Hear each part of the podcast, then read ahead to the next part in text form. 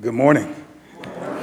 Good morning. Good morning. Glad you all are here this morning. That was a beautiful rendition of Joy to the World. That's hard to follow up right there. That is hard to follow up. Well, can you believe it's the, the final Sunday of twenty nineteen? Wow. All right. Final Sunday of twenty nineteen. I'm always amazed at how fast the years go. they really go they go fast. Uh, I sound like I'm eighty-five, right? How fast the years go. but uh, certainly good to be with you all this morning. If you have your Bible, turn with me to Revelation chapter three. That's where we're going to be this morning. We're going to be tackling the final letter within our Dear Church series. If you, you guys have been with been with me, been with us for a while. And every time I preach, uh, the goal has been to work systematically through the, the seven letters. And uh, it's taken us a little more than a year, the longest series ever. But it's taken us a little more than a year. And today, again, we're going to tackle the final letter. So far, we've we've looked at the unique circumstances of, of each letter, of each church specifically. And uh, what's kind of neat about each church is that Jesus is very, uh, he's in context as he's speaking to the circumstances that the churches are facing. We saw in Ephesus, this is a church that is zealous for theological purity. But what's happened within Ephesus is that they've become cold and indifferent to one another. And we've seen in Smyrna, they're impoverished and they're a persecuted church. But Jesus is telling them to stand firm. But then in Pergamum, this is a church that's full of love and compassion. But what, what they're in danger of is theological and moral, moral, moral compromise. That's what that church is in danger of. And then in Thyatira, just moving through what, where we've gone, Thyatira is the epitome. They're the, the epitome of, of growth and development, but they're overly tolerant of false teaching. And then there's Sardis. Sardis. They're known throughout the world for their life and their love, but spiritual decay is rampant. And then we have Philadelphia, small and seemingly insignificant, but diligent and faithful in the face of a hostile world. And today, again, we're going to spend our morning working through the letter to the church at Laodicea. But before we begin, let's uh, begin with a word of prayer. Great God, we come to you, and um, we're grateful for your love and grace and the mercy that you've shown us through the Lord Jesus Christ. Would you be with us during this time to hear from you? Give us ears to hear and eyes to see. Where we need to be built up, Father, might you build, build us up this morning? God, I pray that our time uh, under the preaching of your word, I pray, God, that our time this morning would, would honor you. Help us to be edified through this, this, this, this process. Help us to, to, to think right thoughts about you. Help us to heed and hear what you are saying to your church this morning. I pray that in your precious name, your mighty name. Amen. You know, I I, I grew up in the, the, the nineties. I'm an old I'm an old millennial, and uh, there was a hip hop artist that was popular in the mid nineties, and uh, he put out a song called "More Money, More Problems." Some of you, you know exactly who I'm talking about. Others, you're scratching your head. You can just talk with me after the service. I can tell you who the guy was. Uh, but, but what's interesting about this song is that this artist gives a critique of wealth, the accumulation of wealth. And the chorus goes this way. He says, I don't know what they want from me, but the more money we come around, the more problems we see. That's quite the epiphany there. It's quite the revelation, quite the revelation. What, what he's arrived at and what he understands is that wealth doesn't eliminate problems. Money doesn't eliminate problems. And I believe that within our text today, we're going to see that this, this, this, this notion, this sentiment of wealth not eliminating problems it holds true for the church in Laodicea. This church is, again, situated in a city that is the wealthiest of the seven cities. Uh, the wealthiest. And they're, they're known for their banking center, their linen and wool industry, their medical school. They, they've got an, an, an economy that's booming. Booming means that's prospering. It's prospering. It's booming. And what's interesting is that the church in Laodicea, uh, they, they've achieved status. They have, they've amassed wealth. They're an affluent church. They're probably the type of church that could host one of Kanye West's Sunday services, right? Some of you got that. And like, like, like the prosperity of the city, they too considered themselves rich, prosperous, and in need of nothing. But their problem is that they don't realize that they're as spiritually poor as they are materially rich. And in their prosperity, in their social mo- mo- mobility, in their ability to achieve the Laodicean dream, their desire to pursue and strive after God has waned to the point of non-existence. Again, their desire to pursue God, to strive after him, it has waned to the point of non-existence. And we hear the words of, of Jesus. If you turn with me to chapter three, look at verse fourteen. These are the words of the Amen. The words of him who is faithful, and he's the true witness. The words of him who is the beginning of God's creation. He sees what this church is blind to. He sees what they are blind to. And he gives an assessment that is that is true and trustworthy, that's binding and valid. And, and, and this, is a, this is an assessment, a critique of this church that I, I think we would do well to listen to. Today, what I want to do is look at the, uh, the characteristics of a church that fails to strive after God. Uh, but also, I want to consider the, the counsel that Jesus gives to such a church. And then lastly, I want to consider the promise that's, that's in bed within this text for those who persevere. So there's characteristics of a church that's failing to strive after God, the counsel that he has for such a church, but also the promise for those who persevere. And when we look at um, verses fifteen through seventeen, this section pretty much has, it has two characteristics that are laid out for us. Uh, but we see the first characteristics in, characteristic in verses fifteen through sixteen. It reads, I know your works, you're neither cold nor hot. Would that you either be cold or hot? So because you're lukewarm and you're neither cold or hot, I'm going to spit you out of my mouth. We have this, the first characteristic of, of a church that is failing to strive after God. We see that Laodicea, the church at Laodicea, has become spiritually lukewarm. And, you know, when we think about their spiritual lukewarmness, what should jump off of the page is the fact that, you know, their spiritual state is spiritually lukewarm. But what does Jesus say he's going to do because of their spiritual state? He's going to vomit them out of his mouth. That spiritual state is vomit-inducing. But the question that we need to ask ourselves is, well, what, what does Jesus mean by lukewarm? What does he mean by that? And I think it's easy to read over this passage and conclude that what Jesus is saying to them in relation to their spiritual state of being neither hot or cold is that what he desires is some type of passion, an intensity of being either for him or against him. Just, just by, by a show of hands, who, who, who's heard that interpretation before? By a show of hands. Yeah, it's a very popular one. That's a, it's a very popular interpretation. But it's not accurate. It's not.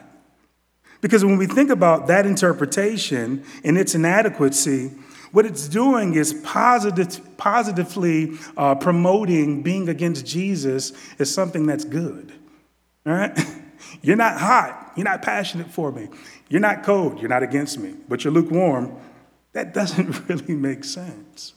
And I think what's helpful for us is that in order for us to grasp what Jesus is communicating here, we've got to consider the, the, the geographical and historical backdrop of Laodicea, because there's an object lesson that he's employing. Laodicea, Laodicea is a city that has two sister cities. One of their sister cities is Colossae. And Colossae is roughly six miles uh, to the north of them. Colossae is, is known for their, their cold water, and it's refreshing. But then Laodicea has a second sister city, Hierapolis. Hierapolis is roughly eleven miles away from Laodicea, and it's known for its hot springs, and their hot springs have medicinal purposes. But Laodicea is also known as a city that doesn't have its own water supply. They've got to rely on a neighboring city that's roughly six miles south, south of them for water. So they have this aqueduct system that they use to, to bring water in. And because of the distance that the water had to travel, the water would arrive in Laodicea, but it wasn't fit for drinking. It was nasty, nasty. It was not fit for anything.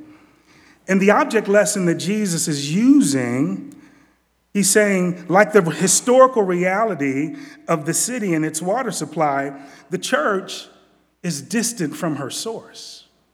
Let me spin that again. Like the historical reality of the city and its water supply, that church has become distant from her source. But he doesn't just stop there.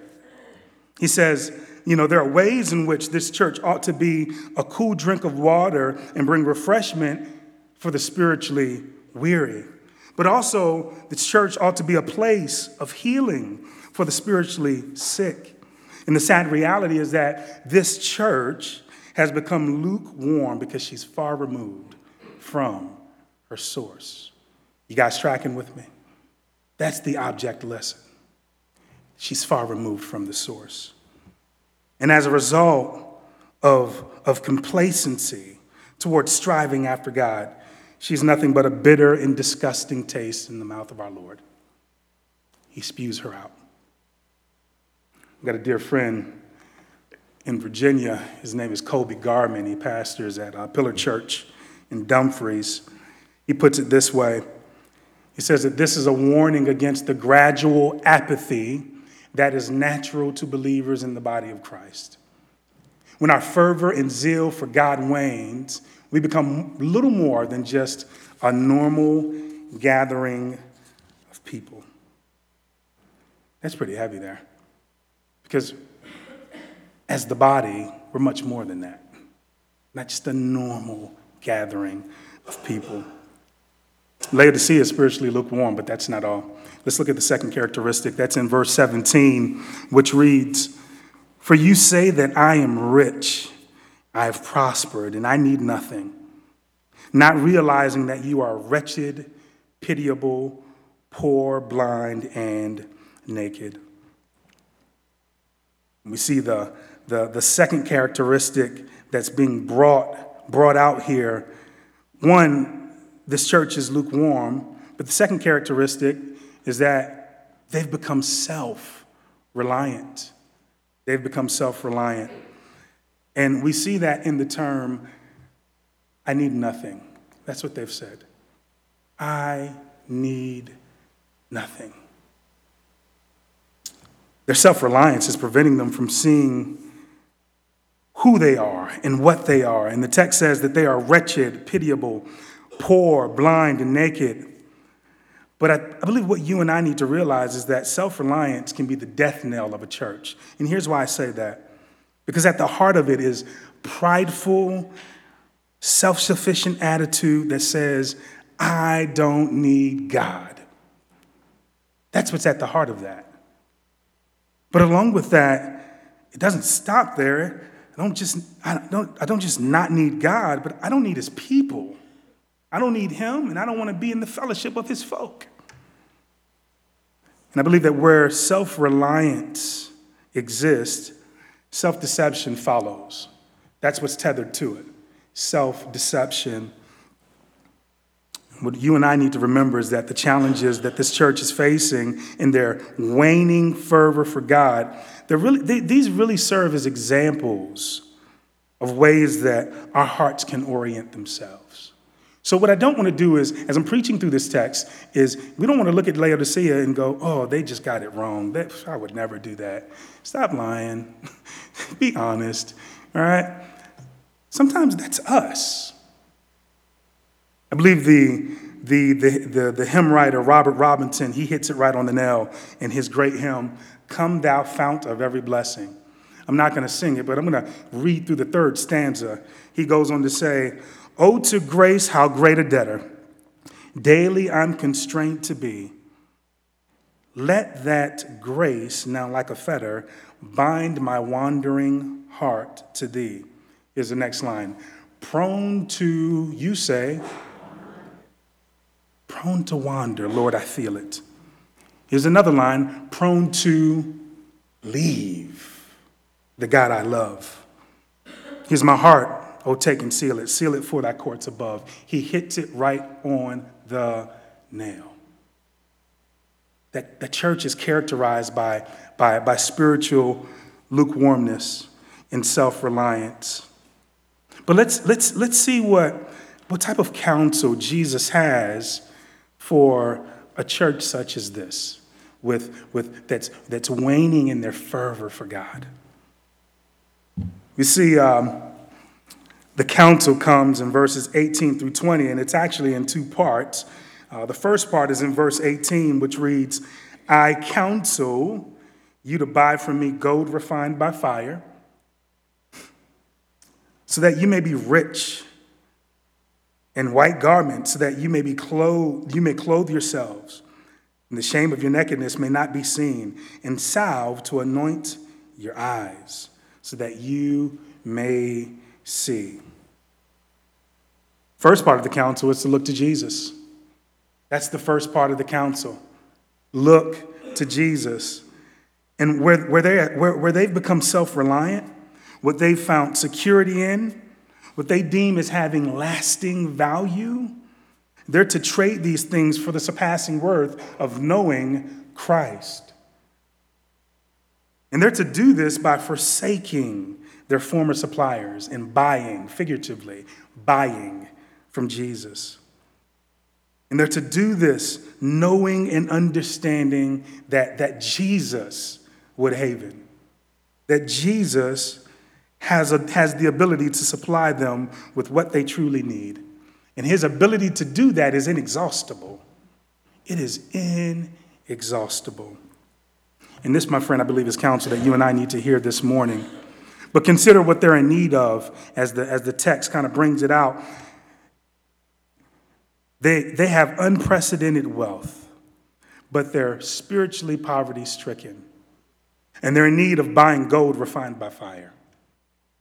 This is also a church that is clothed in the finest and most expensive cashmere black wool, right?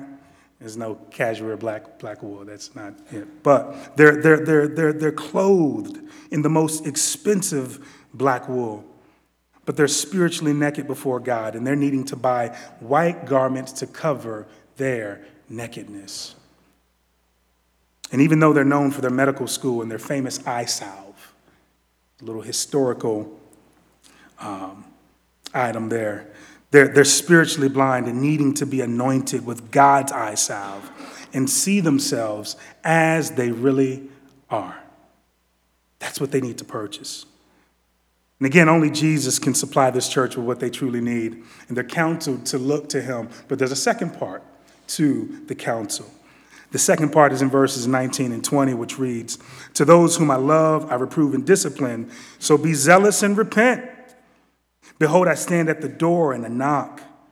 If anyone hears my voice and opens the door, I will come into him and eat with him and he with me." First part of the counsel, again, is to look to Jesus. The second part is to be zealous and repent. Be zealous and repent. What's so interesting about the, the, the, the counsel that Jesus gives is that this, this rebuke, because it, because it is a rebuke, it's, this rebuke is, is, is something that we, we ought to embrace. Hebrews chapter twelve, verses five through eleven, speak to the rebuke, the discipline of the Lord. I'm going to just kind of read through some of Hebrews twelve. So bear with me. Hebrews twelve, verses five through eleven. And you, and have you forgotten the exhortation that addresses you as sons? My son, do not regard lightly the discipline of the Lord, nor be weary when reproved by him. For the Lord disciplines the one he loves and chastises every son whom he receives. It is for discipline that you have to endure. God is treating you as sons. He's treating you as family. What son is there whom his father does not discipline? If you're left without discipline, in which all have participated, then you are illegitimate children and not sons. Besides this, we have had earthly fathers who disciplined us, and we respected them. Shall we not much more be subject to the Father of spirits and live? We're going to end here. For they disciplined us for a short time, as it seemed best to them. But he disciplines us for our good, that we may share in his holiness. Consider what it's connected to. For the moment, all discipline seems painful rather than pleasant.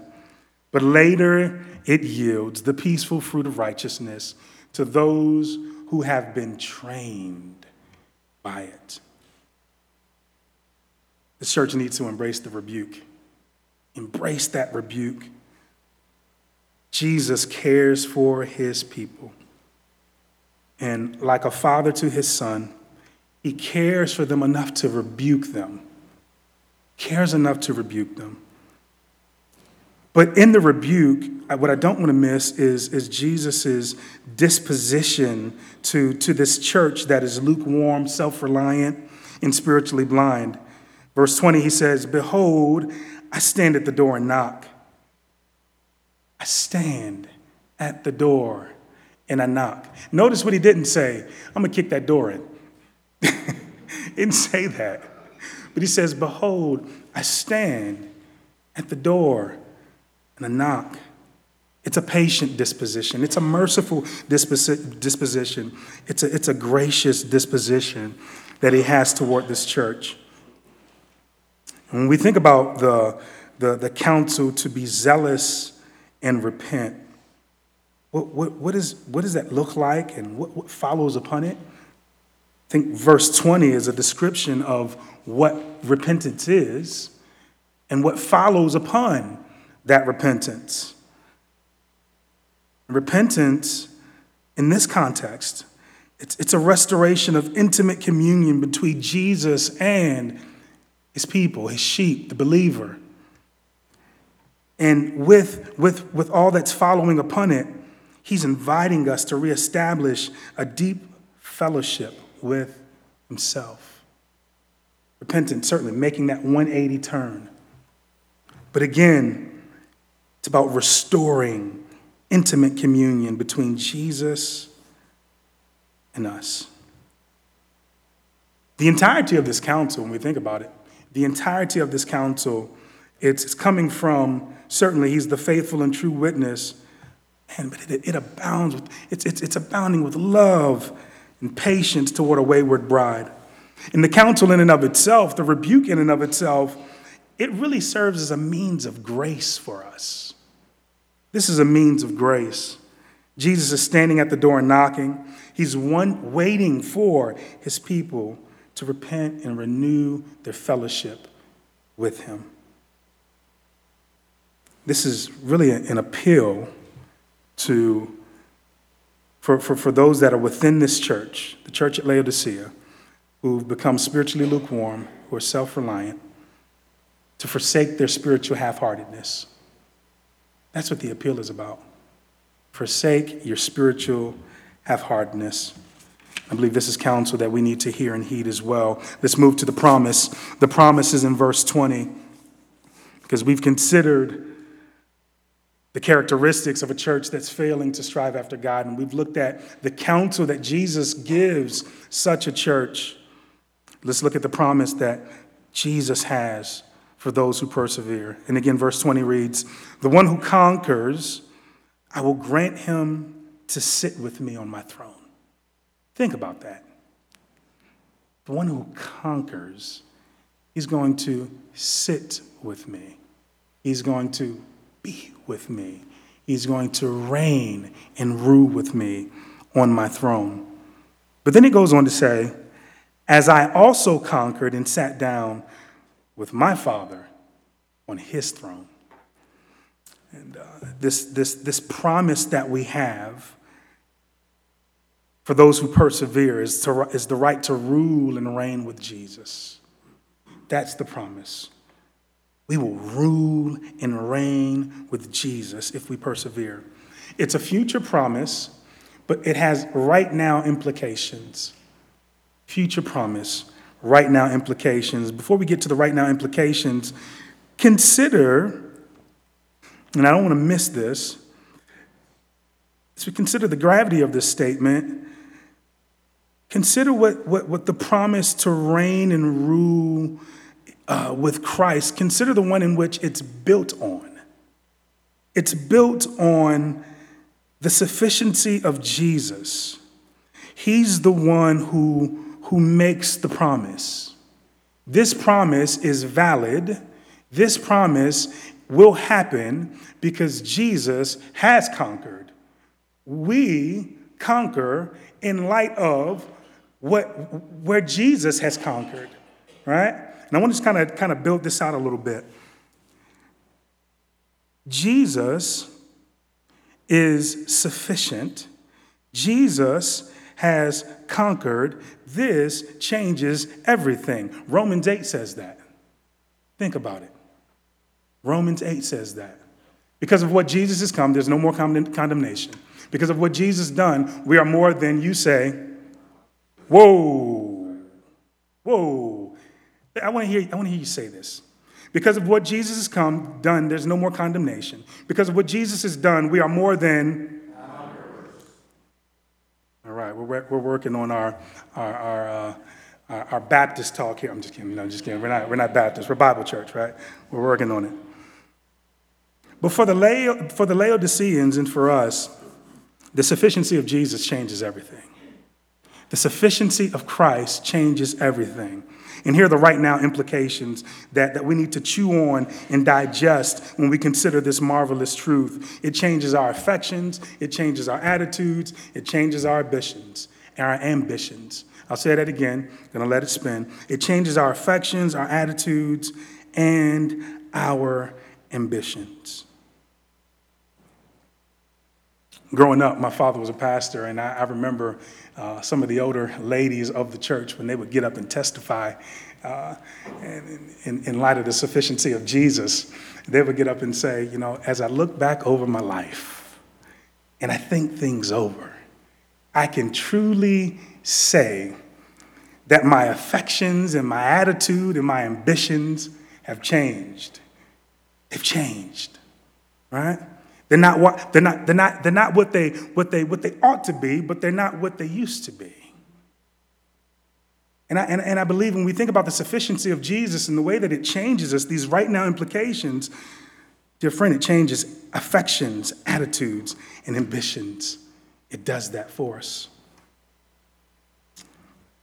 When we look at uh, verse twenty, twenty-one, I'm sorry, verse twenty-two, and we're going to come to a close here. We look at verse twenty-two. Um, we, we, we have a, a familiar exhortation in verse twenty-two. And this familiar exhortation says, "He who has an ear, let him hear what the Spirit says to the churches." All right? We all, we all have ears in here. Now, the degree of which, the, the, the degree by which our ears are operating, that's a whole nother story, right? But we all have ears. The scripture says, he who has an ear, hear what the Spirit is saying to the church. When we arrive at this familiar exhortation, it's given seven times throughout the seven letters. And I believe that this, this, this exhortation is not just exclusive to the seven churches. It's not just exclusive to the seven churches. This exhortation is for us as well. We have ears. We need to hear. And my prayer this morning is that we would hear what our Lord has said to his church, and where we're, where, where we're prone to rationalize lukewarmness, and, but also in, in, in, where we're prone to be distant from God, where we're prone to be self-reliant and thinking that we don't need God, when we, where we fail to bring healing to the spiritually sick and refreshment to the spiritually thirsty, my prayer is that we would be zealous and repent, and that we would look to Christ. We would see his sufficiency. We would see his mercy. We would see his grace, because he stands at the door, even now, and he's knocking. Will you let him in? Again, he is standing at the door, and he is knocking. And he's doing that to dine in fellowship with his people. Will you let him in? Let's pray. Father, we are just grateful for just the, the, the opportunity to hear your truth, to hear what you have to say to the to the church. And uh, when we consider the situation that's happening in Laodicea, the fact that they've become spiritually lukewarm, the fact that they've become self-reliant, the fact that they've they they're trusting in things that are temporary. They're spiritually blind. They've become jaded. God, I just pray that if we're landing there, that you would expose that in our own hearts. I pray, God, that where, where, where we're prone to wander, God, might you, might you deal with that with us? Where we are prone to look to other things and leave the God we love, might you, might you come and dine in fellowship with us in those areas? Might you do it for your glory. Father, we look to you. We look to you because where else are we going to look? You are the great one. You are the glorious one. And you're all that we need. I pray for the remainder of our time, God, in Jesus' name. Amen.